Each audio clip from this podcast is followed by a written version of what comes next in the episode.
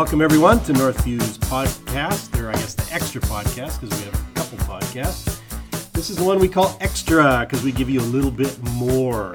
This is episode number 199. So close to 200. Hey, and those of you that uh, are still weeping from no podcast being posted last week uh, was because everybody was away on holidays. Um, I wasn't. I always get mocked for being away, and yet I was the one that was here. And so Jeff and Andy, who are here now, you guys were gone. Yes, we were. And I was here ready to do a podcast. Now I get to do it alone. Was it just you and Greg? It was just Greg and I, yeah. Oh, that would have been great. That would have been weird. No, it would have been. It would have been a great podcast. You could have asked him questions, and then he would ask you in return, Yeah. and then make snotty comments about Be stuff. like a like a yeah, like a dialogue. I think it's important for me to mention that I was away with my wife celebrating her 40th birthday Why is that important for you to mention? because I was at the NCAA games picking up a little March Madness. Now So you're, what was now it? you're bragging. Who Yes, was that's playing exactly what I'm Arizona? doing. Arizona versus who? Arizona v- versus uh, Iowa, Oh yeah. and then Utah versus Georgetown. and you know what? I'm not a basketball guy. In fact, all I know about basketball is basketball goes through hoop. That's, Wow. That's Do you know it was invented by a Canadian? James No. Naismith. Was is Naismith a Canadian? Yeah. Except he invented it when he was in the United States. So Canadians invent good stuff when they go to the states. Is that what you're saying? That sound logic to me. Yeah, sure. But uh, we were there in Portland uh, watching, and it, it was actually really, really uh, good basketball. It was uh, a good time. We used to have a good time watching basketball here in Vancouver As we did in Seattle, until until we didn't have not it talk anymore. about that because that still makes me That gets you going, doesn't oh, You have no idea. Yeah, I don't get angry about it. I just No, get there's a guy disappointed. when I was in California in, uh, in the last couple weeks. There's a guy walking by with all he was he was decked out in all the Oklahoma City junk, and I honestly nearly went up and punched him or just started having a conversation with the guy. We were walking. be- we were behind him in line at Disneyland, and I was like, "Okay, listen." I'm, this is ridiculous. If I come and I steal your stuff right now, and I go and I wear it later, is that's gonna, that's okay? That's because that's what you did. You stole my team, and now you're wearing it, flaunting it in front of my face. Hey, check out, we stole your team. I'm sure that's why he was wearing it there at Thieves. Disneyland. Yeah. Unbelievable. So it wasn't the happiest place on earth for you. By the way, can I tell you something about Disneyland? It's a crock. Really? Pun intended, or what? Okay, come on now. It's funny that it's funny. I, when I was there, happiest place on earth. They have an amazing way of moving millions of people around, right? Oh, it's the most But the organized place on earth, is what it is. the happiest place on earth is a complete crock. They do some crazy stuff there that like the rules are I mean are, are really over the top. I I we were at the end of the day there was fireworks going off at the end and we were kind of standing near a stairway, my son and I. And I was standing on the third stair. I was the only guy standing on the stair on the third stair toward the edge of the stairway, right? And this this Nazi oh sorry, Disney police person came over and said you can't stand on the stairs and i was like why the, it the, the it only lasts like three minutes this fireworks thing. Is a three minute thing. You can't stand on the stairs for three minutes no we don't allow anyone to stand on the stairs. So you pay hundred and something bucks to get into this place and then you can only stand in certain locations and you can't cross the street you can't do this and you can't do all these things and you better be careful with whatever and you're not allowed to not frown or you will get kicked out. Honestly I got to the point where I So was you just "Oh." buck against the rules. I you? just buck against if there's the no rules. I just- rules, it's pandemonium. I just didn't understand. People standing everywhere. it's like- just that Disney was always known for he he actually support. He was one of the first um, guys to to suggest the idea of a suburb, Disney, and that he wanted to form utopias. he actually wanted a Disney. Yeah. Oh yeah. He wanted he wanted a whole community and stuff. He believed that you could form a utopia if you if you kept all the bad influences on the outside. So it was a fundamental flaw in his anthropology, right? He believed that people were not bad Right. inside, that he they actually were. It was just the effects on them from the outside forces. So he would try to do that sort of stuff, but it's crazy when you when you get in there and you look behind the scenes or you know people who work there, whatever. It, it is it is all a show. Mm-hmm. And th- they do that, like cast members and stuff. They put that all there, but it is all a show. And of course, you go there and you enjoy. It is interesting though, just to think about how many people go to this place. They charge like three times as much as the other, as the other uh, um, Like parks and stuff, or- and people pay it. And they go there and they go and they wear the, the dumb ears and they get into it and it, they get into the whole fantasy. And while I was there, I was talking to my wife who got sick of me talking about it, about the cultural the cultural relevance of all of this. And it just made me think, you know, most people in our world want to escape into a fantasy of a fantasy utopia. And yet Lewis It- would say, isn't there a little bit of truth there? the only well, I I think there is that Yeah. there is underlying that a, a desire for the kingdom of God. The, Yeah. the problem is the only way for the for for the utopia that Disneyland is a, a faint shadow of to exist is through all these all rule keeping, mm-hmm. right? Is that you? It's only it's only by enforcing the rules in the strictest sense moving people and forcing them to do certain things and stand in the lines and go back. It's only by keeping the rules that the utopia exists. But it's kind of for their own good. It's a great point. It is, but I'm just saying that one of the great challenges that I, I just think that speaks a lot to. Um, to, to, your rebellious nature, and that Yes. you want to stand on the oh, stairs. I totally want and to that stand You on can't get away with I did. doing what you but want the to do. free, that, that freedom, I don't know what to think about it. I was talking for a long time about it to my wife about about it. She got very sick of me talking about. Do you talk to your kids about it when you're Then I went online, line? and then I went online, and I was looking for secrets of Disneyland, like secret background stuff to Disneyland, so that I could use it to tell the Nazi police at Disneyland that oh, I know about the stray cats that wander this place every night, which apparently there are. Disney cats, like they let no, them like out. there's to- these stray cats that come everywhere. They used to have a mouse problem there at Disneyland. So somebody had the brilliant Really? idea of bringing cats in, but then the cats bred, and there's It's- all it's these built around a stray mouse. cats. There are all these stray cats built around everywhere. That's priceless. So every night they go and they clean up all the cat. How does Mickey ever get a good night's sleep? all those know, cats man. running around. That's priceless. So, best ride in the world? Small World? It's a small world. I went on this a small world this year. That's a great place to have a nap. Well, I had my nice little, and my little girl was with me, and so she was loving it. Yeah. But yeah, that's the only reason. What was your favorite ride? Disneyland. Oh, it's California Screaming at Disneyland. But the truth is, you don't go to Disneyland to go to the rides. You go to Disneyland True to see your children smile. True story. Hmm. Supposed to take your kids there, huh? Yeah. Did you go? Okay, here because here's my thing, and those of you who are listening, I don't understand the adults going to Disneyland. I don't get it. You relive the fantasy of when your kids were young and you remember, oh, they like that ride. You paid 250 bucks for the two of you to relive that fantasy. well, you know what? Honestly, Oh, my Jody and I went there one time alone this years ago for whatever reason our kids were wherever, and it, like we we actually got bored. Yeah. Like we're like, "Ah, this is so much fun. We took our kids there last year, Yeah. so they're like 24 and 20.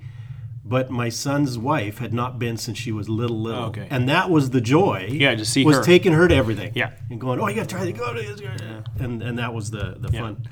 Um, Kyle is here, has joined us Hello. straight from Thailand. Can you Yeah, give us his uh, own personal Disneyland. Well, actually, the I I was fascinated. Cinderella was just remade and with live actors, Yeah. actresses, and um, my daughter saw it over spring break. But in Thailand, it's posters everywhere of this new movie. So the the stretch of the Disney dream reaches South Asia. Yeah, Is it a good thing?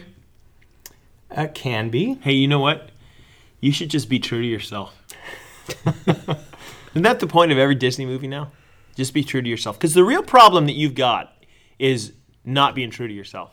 Don't you think in the world today? We're just so bound in by, by being what everyone else wants, wants us to be. We're never true to ourselves. Oh, come on. Tied to not the rules, at all. That's the thing that we always want to do all the time. well, this ties into that Darcy, you're article, being. I'm. Hey, look, I'm just being true to myself. right? But this ties into that article you sent about everything boils down to biology, Yeah.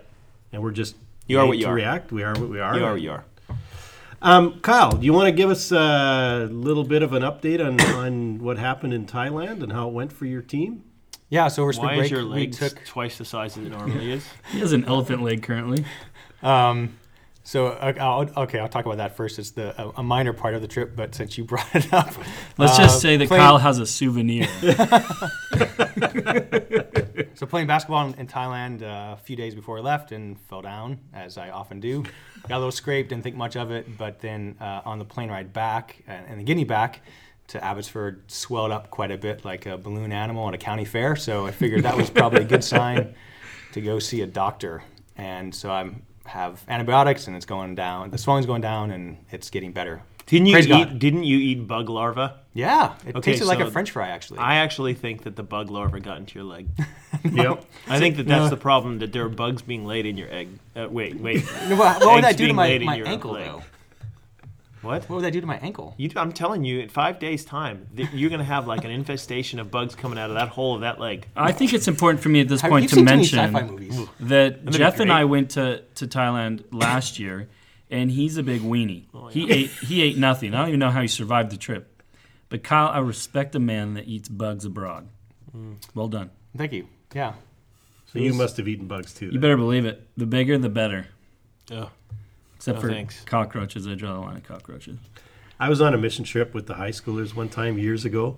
Kid ate a live cockroach for twenty bucks. Oh, He was sick the rest of the trip. Was he really? worth it, Yeah. yeah. Well, no surprise there. It wasn't me either that dared him. It was just one of the other kids. So eating bucks. bugs leads to sickness. Kyle, you're sick. So what does that mean? No, it was a phenomenal trip. Uh, we um, in Bangkok for a week and worked with the Ruth Center in Noi, and just amazing work that, that she and her team do, um, reaching out and serving the elderly in the slums and uh, also kids in the in those areas too. Just just phenomenal the connections that she has and how they're able to just bless people that are often forgotten by society there in Bangkok. Um, so that was a great way to begin the trip. Was working with Noi. Uh, then we went to the Changing Life Center in the north, and um, where they have some.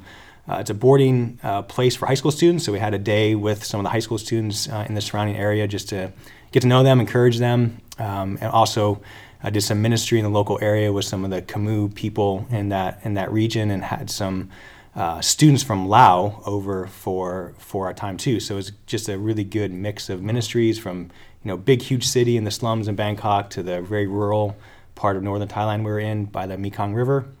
Did you eat dog while you were there? No, but I heard some stories of it and am intrigued.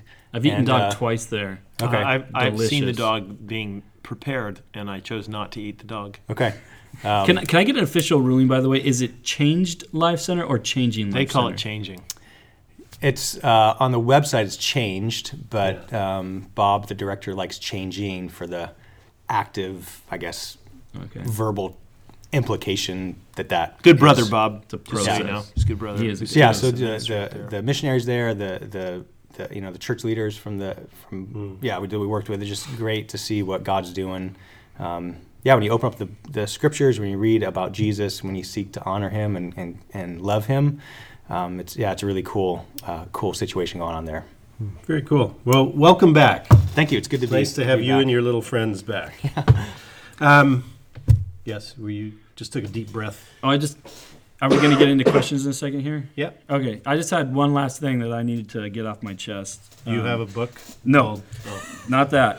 On Sunday, here I am doing my best to MC, you know, loving the Lord on stage, yeah, right? yeah. And, oh, wait, uh, Greg has a note here. He wants to thank you for wearing a pink shirt. Yeah, I wanted to talk about that real quick. I don't want to overly banter, but I think that I need to at least um, defend myself here because I never felt You were in that a I- pink shirt. I wore a pink shirt and I took a little abuse. But first of all, I want to say Do you that make pink? I don't know good? that that was a pink shirt. That that very well could have been salmon. First that's, of all, that's even better. all right.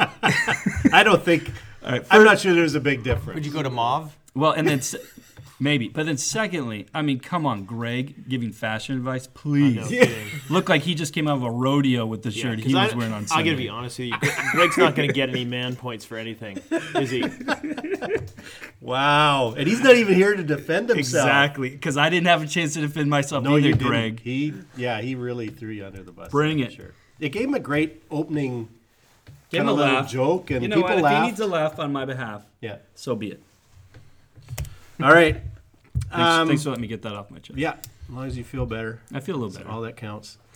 Um, movies worth seeing.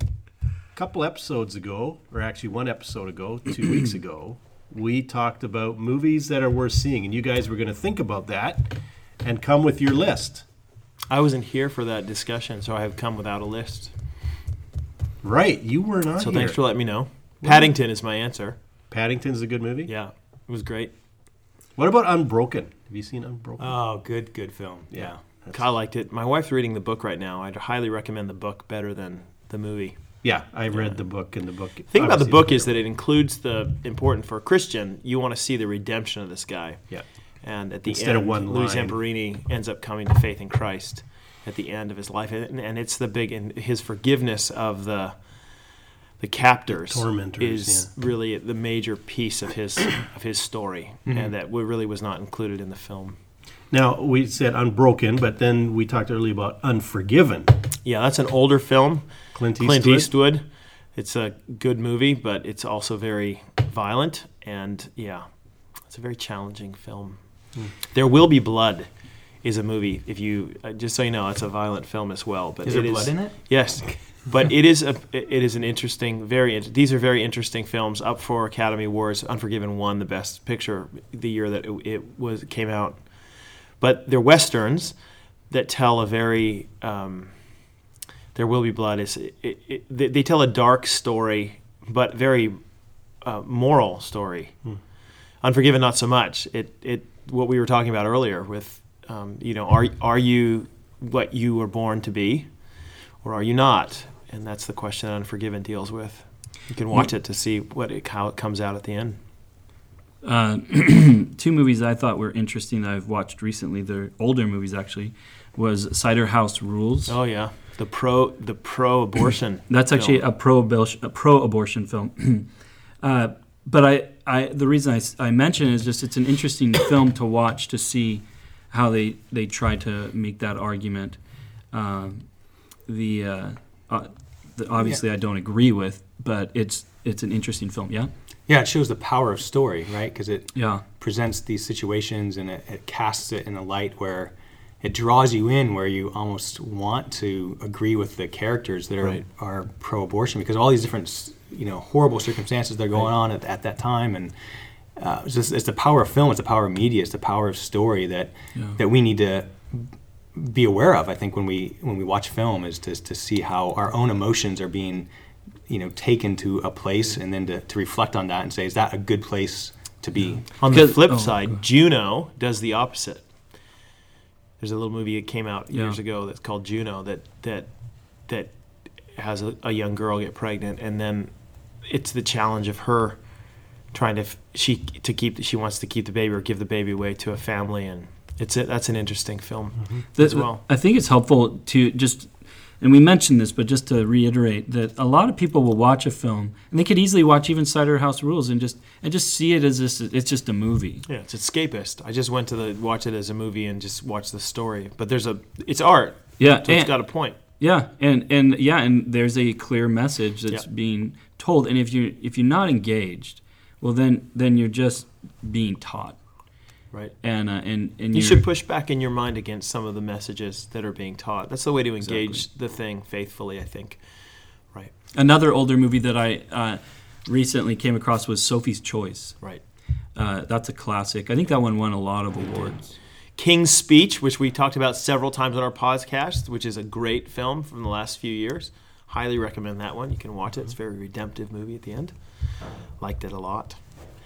Uh, do not go and see The Kingsman. No, No, it is a horribly, horribly violent film.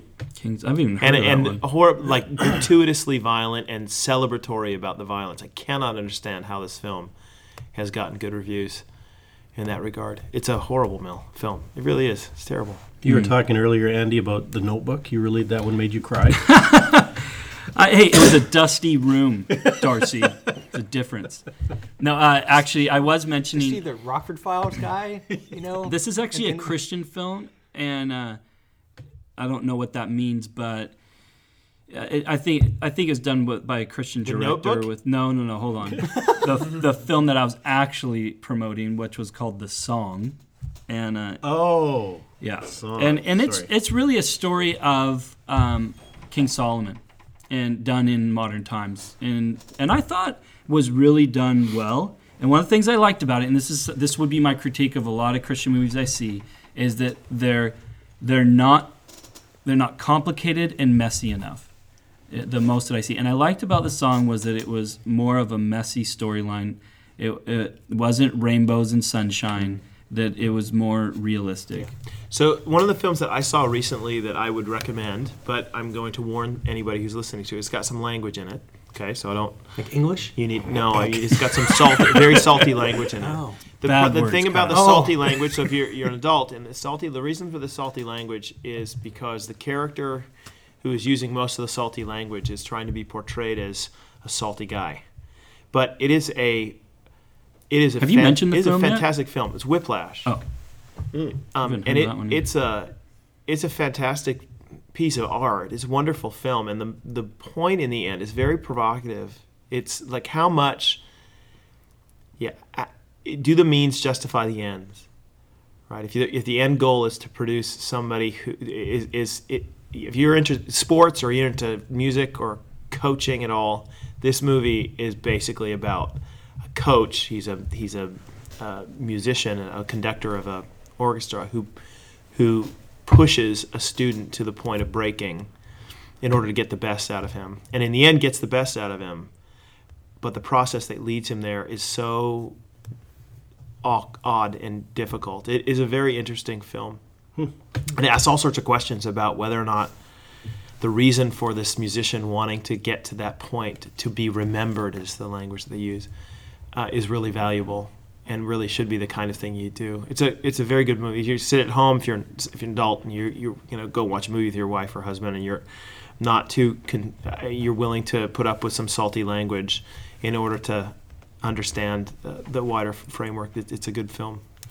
If you're concerned what kind of language, you can go to kidsinmind.com and it'll actually list the words that are offensive. which is a great by the way to go and read a, a website like that or plugged in online i mean i don't love the reviews all the times that plugged in online but it gives you an awareness of all the objectionable stuff that you would Yeah. you should not go and see a movie without seeing that, that. so that you're pre- you're prepared and aware where to put your guard up whether or not your kids should be stuff like that Yeah. Ezra's, Ezra's just entered the room and he's pointing at imdb which is the internet movie database which will also give you some of that feedback But it doesn't give you like Doesn't a give list you of all the swear list of the words, swear list of the no. sex scenes and all that sort of no. stuff. It doesn't give you uh, uh, an exhaustive list, but it'll give you enough information to actually have a sense of what this Yeah, movie. don't I- go to movies un, unaware I, I would just say kidsinmind.com like really gives every little thing that's in it and we've there's been a number of movies that we've wanted to go to and then read that and went oh Yeah, I did not do that Shoot, when we went we to Kingsman. I usually do because it to looks like a James Bond and I movie is all it looks like. I, I was at three quarters of the way through. I thought, oh my goodness, took this three is taking of the way no. through This it, it takes some turns toward that point you're not really aware of, Wow. and then it's horrible. So is your conscience bothered at that point? It was because the scene, the most violent scene, happens in a church, and there is a sense in which the the filmmaker is justifying the destruction, physical destruction of all these people, who are anyway. The, the church is an embodiment of all the things that the culture doesn't like these days, and it it frightened me to be honest with you. Somebody could make a movie like that, and people could celebrate the gratuitous violence against people who are saying certain politically incorrect things uh-huh. and I, I that frightened me a bit. Um, Yeah. Not that I agree with the politically incorrect things that they said. I'm just saying that it frightened me that somebody who is you could you could portray church going people in such a negative way and then have them all murdered horribly, and have that be kind and of that being a good thing like, well have have that kind of be a, a celebration yeah sort of thing. Wow. And the movie the the scene is horrible. So I have Uh, a question for all of us. Have we ever have you ever walked out of a movie? Yes. a movie theater. I have yeah absolutely yeah. and Yeah, you get your money back too Right. Yeah. I've had You it a can? couple You times. yeah you just go to the front and you say I'd You know, this like is an area of film and and these sorts of things is an area of Christian conscience, right? And so there are people who are listening to us whose consciences will be more uh, affected by some films than others, and some who are listening who are like, ah, I can actually handle that sort of stuff. They should. We should all be judging our consciences though on these, right? You should take a good, strong look and say, you know what, this sort of stuff really bothers me, and this sort of stuff really leads me to go down paths that I don't want to go down. and and if you're with somebody and it's really bothering them Yeah, you should not you leave with them Yeah, you right? shouldn't go to begin with. You should ask them ahead of time. It, you, their conscience should be your guide. Yeah, that's yeah Is that Jiminy Cricket? Their conscience is your guide. Yeah, No. Okay, so everything comes back to Disney. Disney nailed it. Kyle, any movies on the plane that were good? I, I watched Big Hero Six. Good one. Oh yeah. Is that the right name? Yeah, it's a great movie. Yeah, it was fun. Big Hero Six. Um, Good I one. didn't know there was five others. No, no. well, it's Oh. six, I guess, because there's six main characters in it. Is that right? yeah, good one.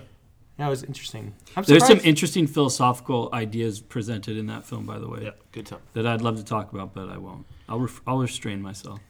the personhood of robots. Yeah, if person, if somebody wants us to talk on Isn't it the interesting? philosophical Cha- implications of that movie, Chappie is out right now. send them in. Oh, I know. It's Chappie's dealing another with the one. same question. That the idea of personhood has become a real a real issue for. Am, lots am of I people not these right that days. this is one of the major issues of our of our time? What constitutes a person? Right. Yeah, Chappie. That's that the whole movie obviously is about. Wasn't there a movie with Will Smith years ago? AI. Yeah, no, it was iRobot. iRobot. There's iRobot? the same same issue in that. Nearly uh, every- Bicentennial Man years ago with Robin Williams. I'd say same eighty question. percent of the movies out right now, in some fashion or another, deal with this question.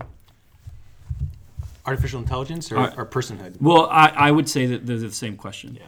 Yeah, whether it be zombies, artificial intelligence, um, or there, then there's other things too, like whether where you have a mix of the two that are deal World War Z? question.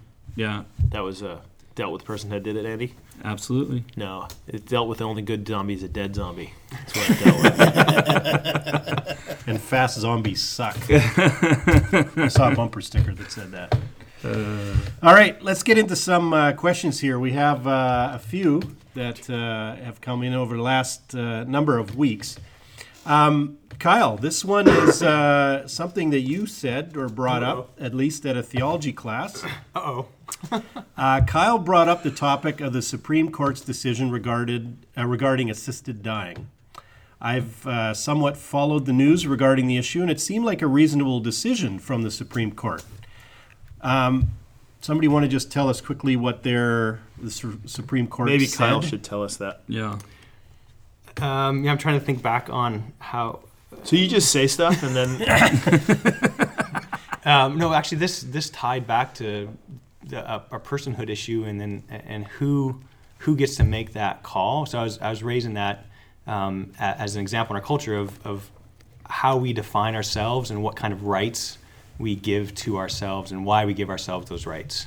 And so the Supreme Court said it is okay to kill yourself. Like you can have somebody there to help you. No, no, no. I think I think the issue is um, if someone is terminally ill, to the extent where it can be proven that the person will not get better and they're in a deteriorating state where they're in constant pain and their quality of life is absolutely terrible. At that point, if it can be proven, Determined by but whom? determined by the doctor. The, the, But the mentally, they can make the decision that that's what they want to do. that's what they want to do, but then they have to have a doctor to determine that actually their quality of life is appalling. Then they can request their doctor to assist them in, like assisted suicide or So- dying. So, if if the doc is so, if a doctor does not want to do it, the doctor is obligated to to uh, send the patient to another doctor whom the first doctor knows that he can do it. And if there is no other doctor in the area, then the, the first doc, your your personal doctor who did, who said yes, to, I mean, he would say he would have to. that's a very difficult thing for a doctor. Now, in the states, they have allowed um, Depends on the state. certain individuals. Yeah, I I, re- I heard this podcast about this lady who helped people die, and Right. it was this big club Dude, that Jack they had. Kevorkian back in the day. Yeah, Well, and then in recently in Oregon, Yeah, Yes. Oregon's got assisted suicide. So does Washington State. and that lady made it very public uh, she was dying of cancer.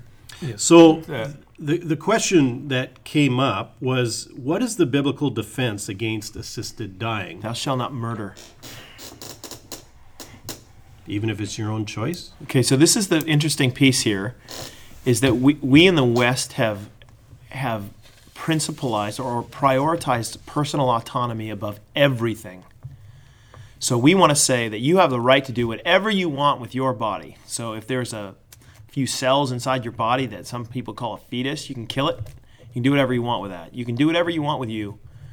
You can you can have sex with whatever you want. You can do whatever you want with you, and, and that, that we're not allowed to touch any of that. That that's that's the principle. Unless society has deemed it. My question illegal. ultimately becomes: What biblical defense do you have for that? That you are your own, hmm. because I, as a Christian, I'm going to look at that and say, actually, you're bought with a price. Right? Honor God with your body. 1 Corinthians six. Like I, I have the temple of the Holy Spirit. There's a lot of stuff here talking about how you actually aren't yours, and in addition, that your the emphasis of your life, um, ethically, should be focused on others, and not just uh, not you. So uh, Philippians two, don't consider yourself. Uh, you, you consider others better than yourself. Uh, you get language like that. Consider do, do the same as Jesus, who didn't, you know, who was equal to God but didn't consider equality with God something to be grasped, made himself Yes. nothing. So it seems to me that, that the emphasis in the scriptures is on others, even the thing we just mentioned a few minutes ago when it comes to Christian conscience. The emphasis that you're going to get in the passage in the scriptures about that is, hey, you should be concerned about your brothers and sisters and whether or not you're offending them by your movie choice or by your drinking or by your yoga or by your whatever. You should be concerned about how that's portray how how that's playing out in the community as opposed to just you. And yet all of this law and these kinds of laws are flip that on its head and say no you should be concerned about you and your personal struggles and your personal feelings and things. Because this is a fact your your suicide is going to affect other people. And it is it is murder. But what else do you want to call it? It's not murder? But it, but if we're supposed to focus on others, and if hmm. I'm a burden on my family. Yeah. Is that not helping yeah them i out always by find that interesting. eliminating i the always burden? i always But- find that interesting the language of burden and what kinds of burdens are we talking about. Of course we always feel ourselves to be greater burdens than we actually are. Yeah financially a burden. I mean i get i struggle with the with the subjective nature of the decision too right? I mean we can it's all well and good and say well, what we're talking about here is a certain person who's in constant pain and they'll never get better which of course is a faith assumption. It'll never get better. Mm-hmm. But it ultimately I, I just I just I struggle a lot with the, the presupposition. But I also think to the to to respond to your question, Darcy, when you're talking about being a burden, the scriptures also teach that we care for one another. So in other words, you're not you're not a god unto yourself. So you you will need help. You will need support from other people as you walk through the journey of life. And so if you consider yourself like you do not want to be a burden to another person, then you're depriving people from the opportunity to actually bless you and help you and walk alongside of you. Yeah. Just the a- same way, they ought to also bless you and help you and walk alongside of you. The quote that I mentioned in that class that he's referring to, um, Supreme Court said that the pro- prohibition on physician-assisted dying infringes on the right. So they're talking about rights that we have, the right to life, liberty, and security of the person in a manner. Uh, so the, the prohibition would uh, do would not do justice to our, our life, liberty, and security of person. And there's a fundamental justice to those things that the Supreme Court said. So my, my question with bringing that, bringing this to the table was, why do we ground? What reason do we have to ground th- those things in the individual? If we're all just cosmic accidents, do we really have a right to life or liberty? If we're just you know particles that have randomly come together. Um, so this this Everything will come back to this Imago Dei. yeah is who we are as people. What do you mean by Imago Dei? Well, the image of God and who do I really belong to? Do I belong to myself? Do I belong to God? Do I owe something to my Creator?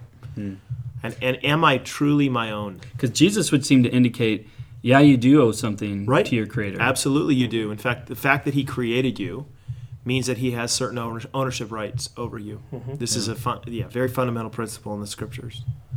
Yeah. But this the individual autonomy is the enemy here. Yeah, in in Mark chapter 12, Jesus says, give, give to God what belongs to God. Right. You.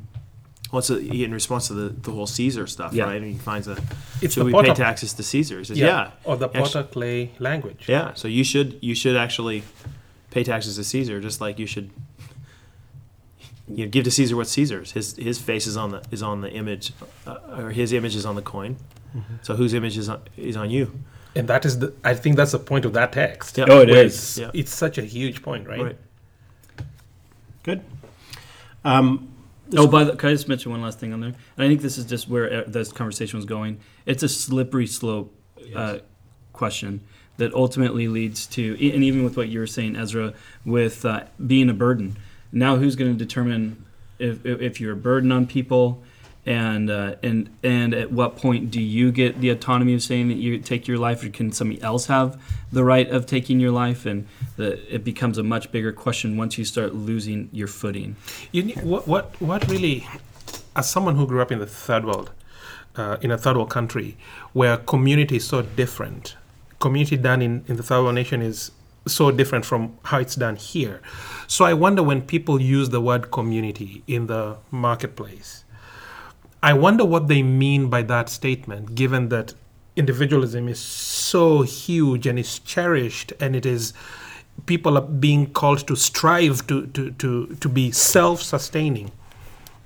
Then how like when they say community what do they mean like i as a third world person i have no idea It's other people helping me to be self Totally. It's Like, what, what does it mean It's you supporting my self actualization. That's what it is. Now, this is what happens in church too. I want you to run all those programs so that if I want to, I can take advantage of them. Not for the you know, like it's all about me and my self actualization. That's what everything is in the culture these days. This is why you, this is why you can't tell anybody how to how to have sex with any with anyone, right? The only rule right now is consent. And the reason consent's the only rule is because it infringes on the self-actualization of others. Right? Everybody should be able to self-actualize. The great goal of your life is to self-actualize. That's what Disney's teaching. That's when all the movies say, uh, "Be who you are. Don't be afraid." It's all the same story. It's the it's constant cultural narrative, and everything that we think about theologically comes down to this. Part half of our problems with with issues like I mean, Greg goes and stands and, and preaches a sermon this weekend about Matthew 11, and he talks about Jesus. God, Jesus says, "I hide it from the wise and learn to reveal it to little children." Well, the reason that this is such a problem for us is because we live in an autonomous Western, like we a Western world that embraces the autonomous self. What do you mean? There's somebody outside of me that gets to determine for me my future. yeah, there's a God. There's who has authority over you, and he does have that kind of sovereign power.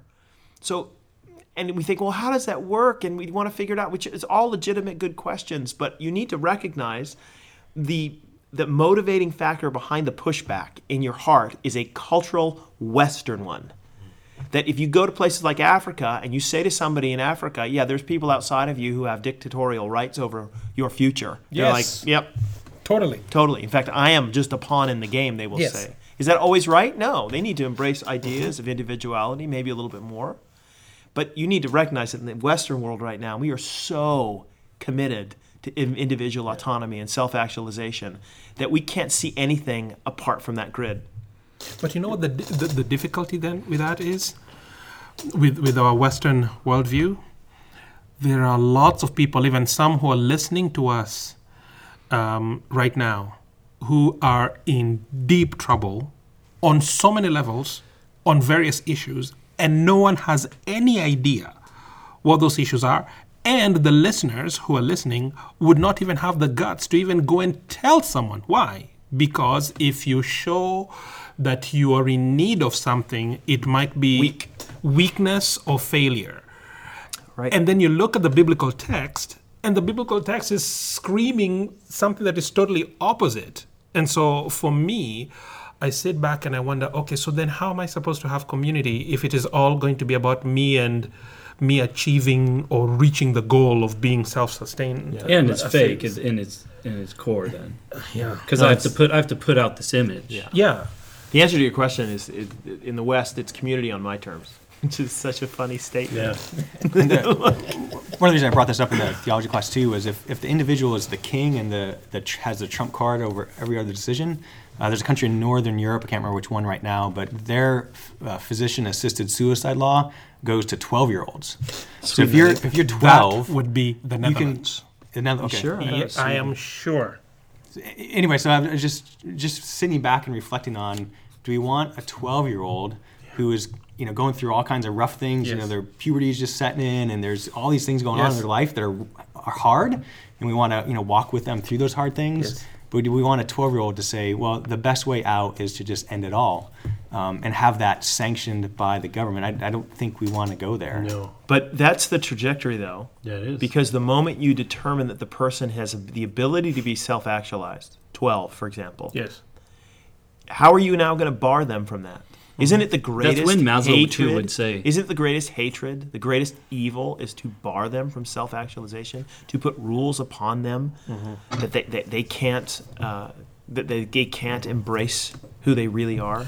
Though it would be also Isn't he appropriate- would say it's the worst evil? it would be appropriate to say though in in um, in Europe that nation you're talking about the Netherlands I believe it is there's still a fierce battle regarding whether that age should actually be 12 because that, as it is right now it's at 16 but Okay. they want to move it up to 12 such that a 12 year old child can actually determine if they want Well, if it's at 16, it's just a matter of time before ridiculous. it's 12. And so, and so, the, the I, I was listening to the briefing. It's a podcast by Dr. Albert Mohler, the president of uh, Southern Biblical, and he was talking about okay, so, and he even referred to Canada, saying how the Canadian.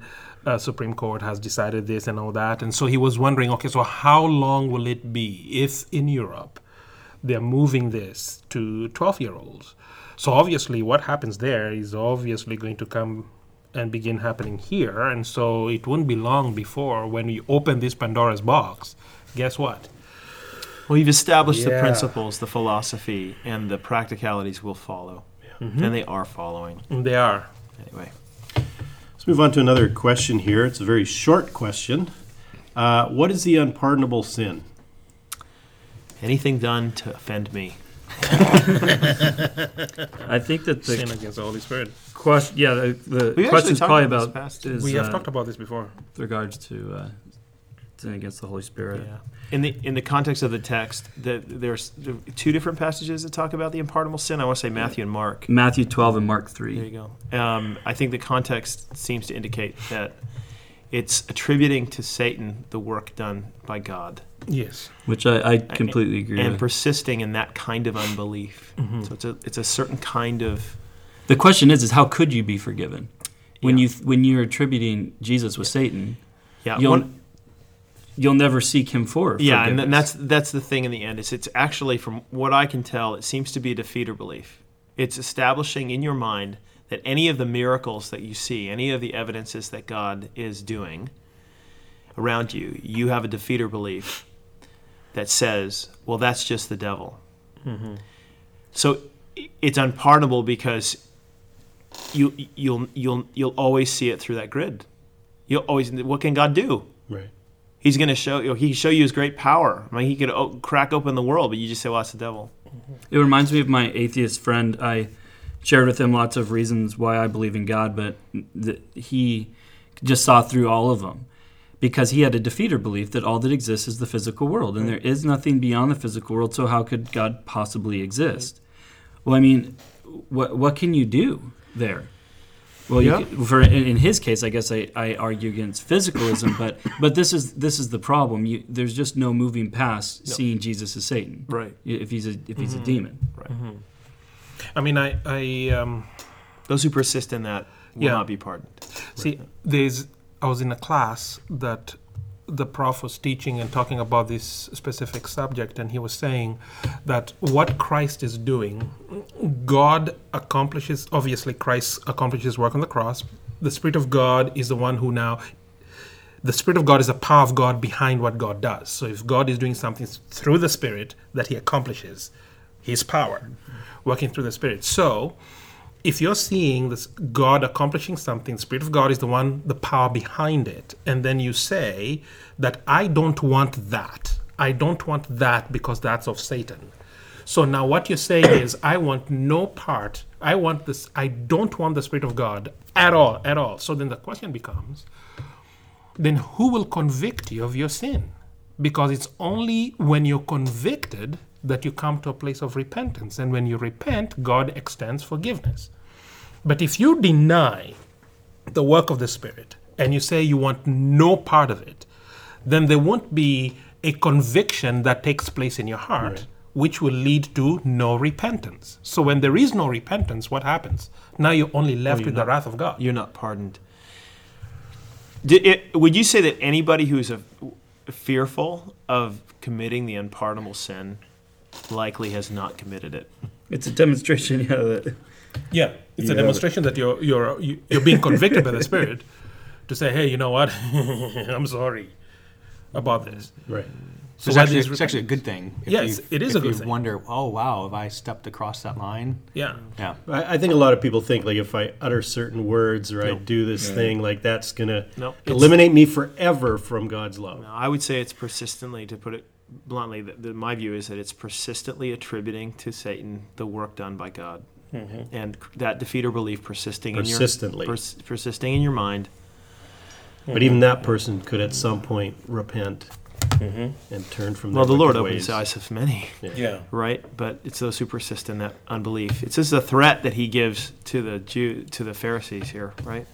Mm-hmm. He's Jesus is threatening them with that language. All right. Want to go back to Luke 14, 25 to 33. that wa- was that the first in our That Jesus said first, what series. The question, uh, two questions this listener has. Uh, the first is um, to love God immensely more than I love my closest family members, uh, or they're challenged by this. To love God immensely more than I love my closest family members. How does one go about increasing his or her love for God until we love Him immensely, intensely, and intentionally? Ooh, that's good. Yeah, that's three eyes. Yeah. Yeah, you're going to use that, aren't you? I might borrow that. The Might alliteration. Meeker That's loves that great. kind of stuff. Can you alliterate your answer? Uh, not on the spot. Oh. Call you know yourself i a think pastor. i think it's um it's a journey it's a journey where you as you begin to or continue to love the gospel um, being in the word of god being in fellowship with other christians um, loving god serving him praying to him the spirit of you will grow in grace as you know more about the gospel so i would even say at this stage in my life, I wouldn't say that I understand the gospel in its in its nuances. But the more I study the Word of God, the more I sit and listen to good preaching, the more I spend time in prayer with other believers.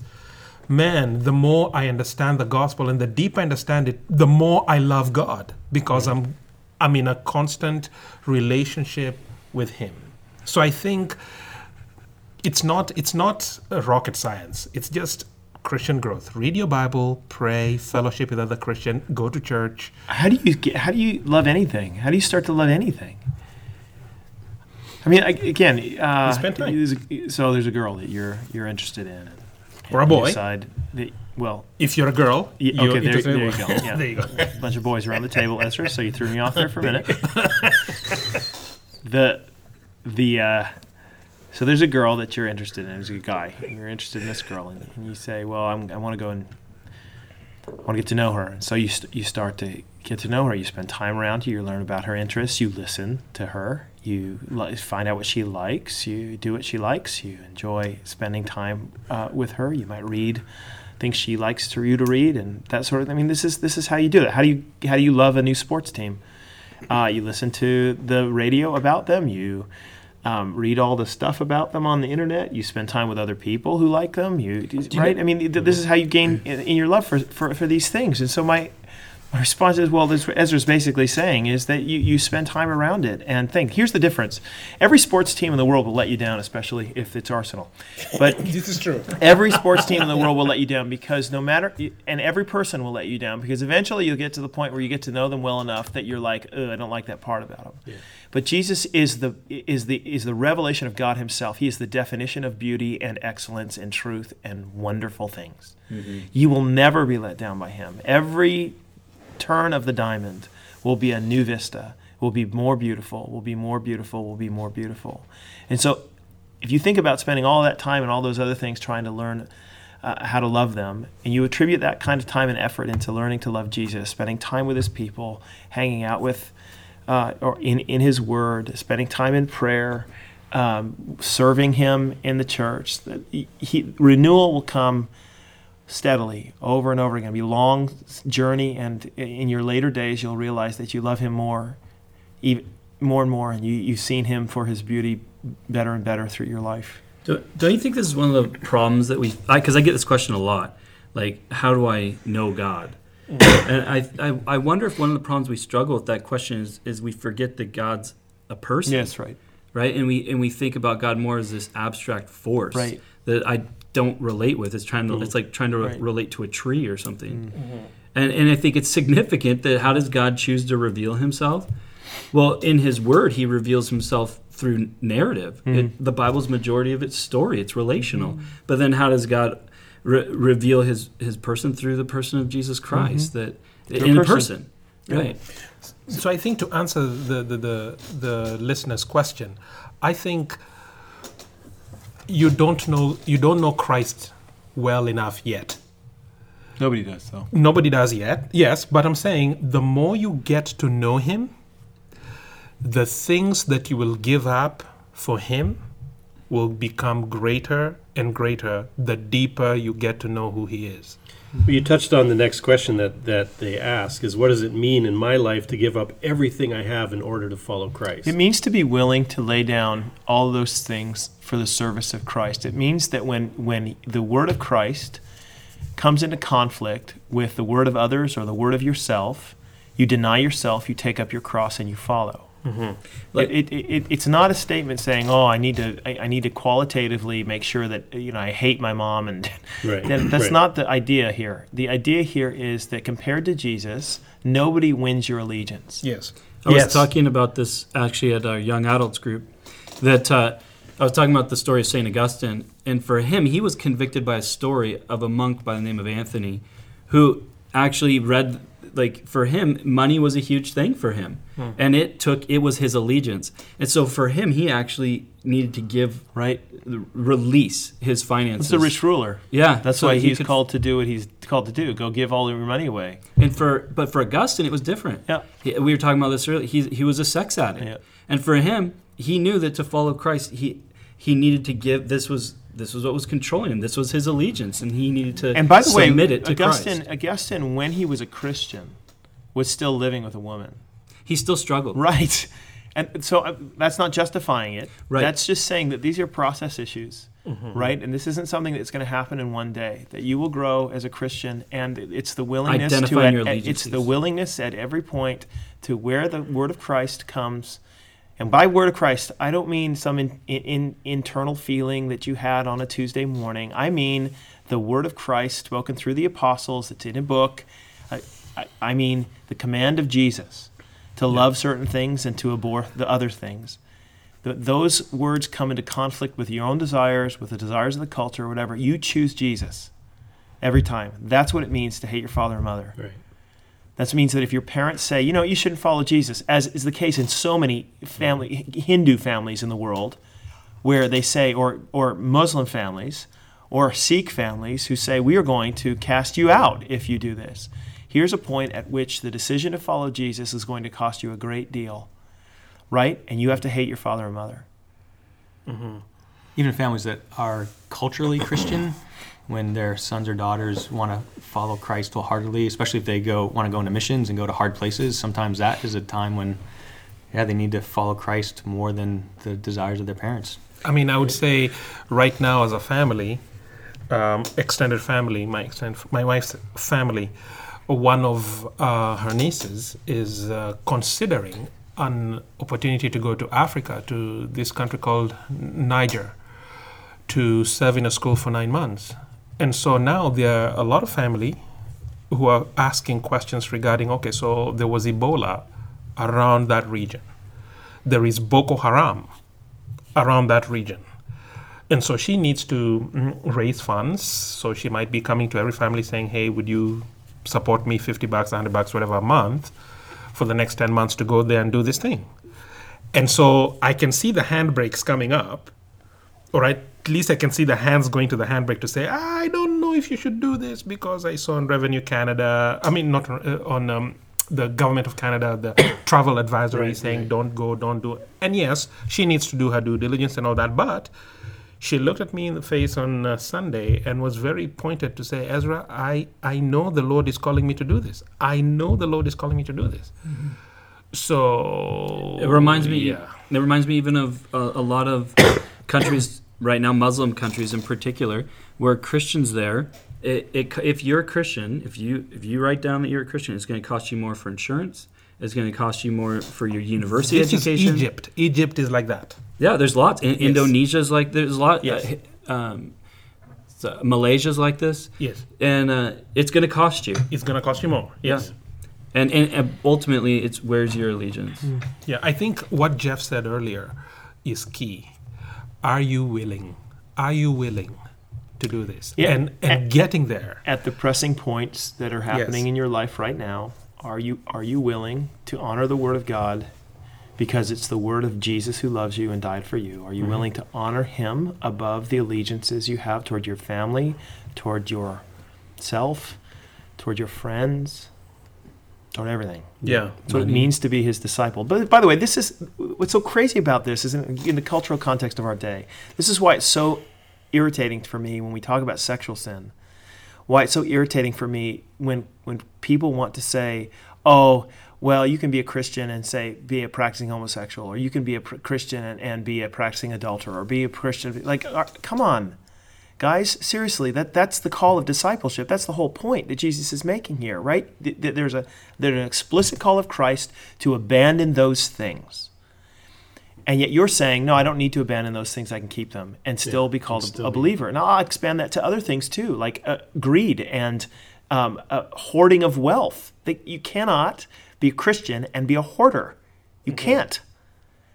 You, should, you cannot serve God and mammon. And that's Those are, the that's point. Jesus. That's Jesus there, being very explicit. Because I think a lot of people in our culture, it's all about this casual discipleship, Yeah. where I'm just casual. What oh, it's, my needs. It's it's all under the blood anyway. It's all under the blood. It's all under grace.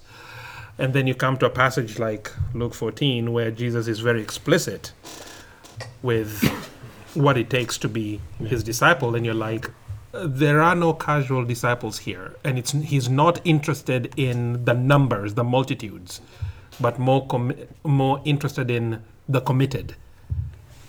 Well, thank you, gentlemen, for your thoughts on these questions. And if you have any other questions you would like us to take a stab at, please send them to extra at northview.org. Unless you're John Rendell, you've sent in enough questions. John Rendell, one of our interns, has faithfully been sending in lots of questions. We put those to the bottom of the pile. Next week is episode Kyle was trying to say something. right 200. there. Can, this- can I a- ask a quick question or just interject? When Jeff was talking about just the beauty of Christ and growing in that, um, I couldn't help but think of Walt Disney because He's beautiful. no, because I mean he he had that you know dream. He he awakened that. He wanted us to know that, but he didn't have an answer to it. No, the object the answer was- to that dream is yourself in all the Disney movies.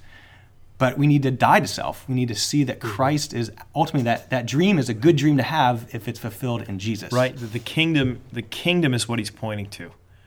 Like, and that's the, the the thing about when you go. When I went to Disneyland, that was the thing. I'm walking through the street The saying, kingdom, the it, it magic is kingdom. so remarkable how this man and how this place is holding out hope for a better world, and yet. The problem is that they don't deal with it. They, they, they think that all the problems are outside the gates. Yeah. The problem is that all the people are in here, right? They're inside of us, and Yeah. it, the only one who deals with that is is is Christ, who, by the way, died on a cross on a Friday night, and uh, rose again from the grave Praise God. two days later. So we celebrate that this weekend. Yeah. And I next said three days later, right? next uh, said two, podcast, I don't know. we'll we'll talk about that some more. Two days. Um, and next podcast is our 200th uh, celebration. It's going to be big. It's going to be huge. We're we're going to do something. Oh, can we not say what we're doing? We gotta keep it secret. Well, you know what? Let's just keep it a secret. Yeah. It's so amazing. I think we'll keep it a secret. We should some- just keep it a secret. Something big is coming. I just you guys don't even know. I have no Something idea what it big. is. Is coming that we're going to announce at the 200th. Are we going to well, eat now everybody's gonna be haggis for lunch? disappointed for sure. No no haggis. Oh. And Kyle, you can't be here next week. Yeah, I have meetings in Langley all day. On That's unacceptable. Could you Skype in? Because we're going to be recorded. So, oh, by the way, wear pants next week. Just because it's going to be recorded. It's going to Does that mean I gotta put my shirt on? be. Yeah. Oh, Yeah. please. Thank you for listening. We'll see you next week.